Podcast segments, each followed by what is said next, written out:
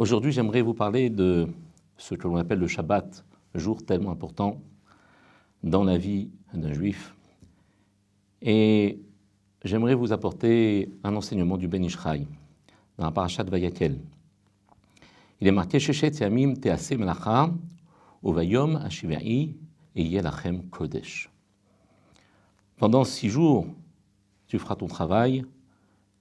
Quant au septième jour, le Shabbat sera appelé Kodesh, Yelachem Kodesh. Il sera pour vous Kodesh. Ici, cet enseignement vient nous apporter que le Shabbat doit sanctifier la vie d'un juif. Cette sanctification doit porter sur tout le reste de la semaine. Lorsqu'il est marqué pendant six jours, tu devras faire ta melacha, le mot melacha, que l'on définit ici comme travail, est un mot particulier. Et le Ben Ishraï nous rapporte une Mara, dans laquelle il nous explique qu'il y avait une discussion entre Rabbi Shimon Bar Yochai et Rabbi Ishmael. Vous savez que Rabbi Shimon Bar Yochai, lorsque il a décidé de s'adonner totalement à l'étude de la Torah, il s'est dit, ben, moi je vais me donner à l'étude de la Torah, et Akadosh Baruch pourvoira en ce qui concerne ma parnassa. Il est rentré dans une grotte avec son fils Rabbi Hazar, et pendant des années, pendant 13 ans, il s'est adonné à l'étude de la Torah, et Akadosh Baruch lui a mis à disposition un caroubier, une source d'eau. Mais la Gemara dit beaucoup ont essayé comme Rabbi Shimon Bar Yochai, vélo, alta Adam, ça, pas, ça ne leur a pas réussi. Alors Rabbi Ishmael, qu'est-ce qu'il nous enseigne?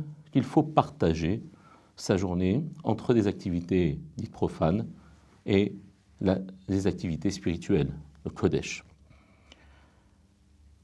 Nous dit le Ben Ishraï à l'intérieur du mot Melacha lui-même, lorsque le texte de la Torah nous dit Shechet Yamim Tease Melacha, à l'intérieur du mot Melacha, on a cette double connotation, c'est-à-dire la dimension Kodesh, la dimension sainte et la dimension profane. Le mot Melacha est composé de cinq lettres. Mem, Lamed, Aleph, Chaf et He.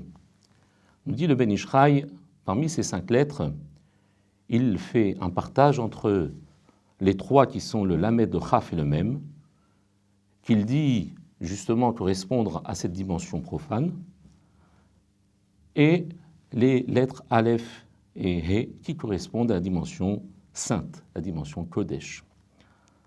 Alors pourquoi le Aleph et le He, nous dit le Ben Ishraï, sont en relation avec la dimension sainte? Pour cela, il faut passer par une petite introduction. Lorsque nous parlons, lorsque nous sortons des lettres et des mots de notre bouche, nous utilisons nos lèvres, notre langue, nos dents, notre gorge. Et donc, à chaque fois que nous allons prononcer ou évoquer une lettre, nous allons sécréter une petite goutte de salive. Mis à part certaines d'entre elles, comme le Aleph et le E, qui ne nécessitent pas justement d'être mouillées, pour ainsi dire, pour être exprimées. Qu'est-ce que cela change Et en quoi cela a un rapport avec le monde le monde Kodesh? En fait, lorsque vous prononcez le Aleph et le E, il n'y a pas de mouvement de la bouche. Ces lettres ne sont pas mises en contact avec la salive et ne sont pas euh, aptes à recevoir l'impureté. Vous savez que si jamais un objet, un fruit, un aliment est mouillé, et qu'une personne qui est impure le touche, eh bien, s'il y a de l'eau sur cet aliment, cette eau rend l'aliment capable de recevoir l'impureté, ce qui n'est pas le cas si jamais l'aliment est sec. Alors nous dit le Ben Ishraï, puisque ces lettres ne provoquent pas de gouttes de salive pour les prononcer, elles sont incapables de pouvoir recevoir de l'impureté, ce qui n'est pas le cas des autres lettres, le lamed, le khaf et le même. Alors nous dit le, Ben Ishraï à Kadosh, il dit le Shabbat, c'est quelque chose de particulier. Si pour Yom Tov, nous sommes en mesure éventuellement de descendre à la Kedusha de Yom Tov pour pouvoir en fait affairer et profiter du jour de Yom Tov, Nous avons le droit d'égorger une bête si jamais nous n'en avons pas à disposition pour manger. Nous avons le droit de faire cuire cette, cette, ces, aliments. Nous avons le droit d'allumer un feu à partir d'un feu déjà allumé. Pour le Shabbat, tout est interdit. La Gemara nous dit que pour Yom Tov, Chatzio Hashem, Chatzio Lachem. La moitié pour Akadosh Borou et la moitié pour vous. Cela veut dire qu'il y a une part de Hana, une part de profit que je peux avoir pendant le jour de Yom Tov.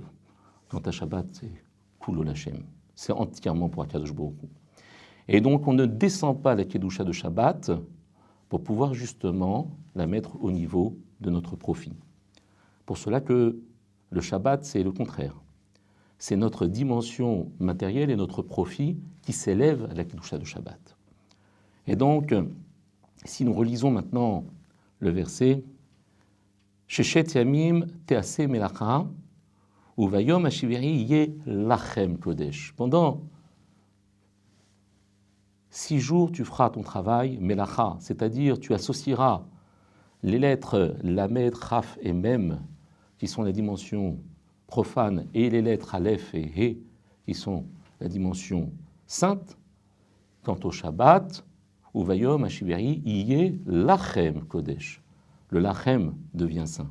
C'est à toi de t'élever. C'est à toi de porter cette dimension matérielle de la semaine, que tu la portes justement dans la Kedusha pour respecter le jour du Shabbat.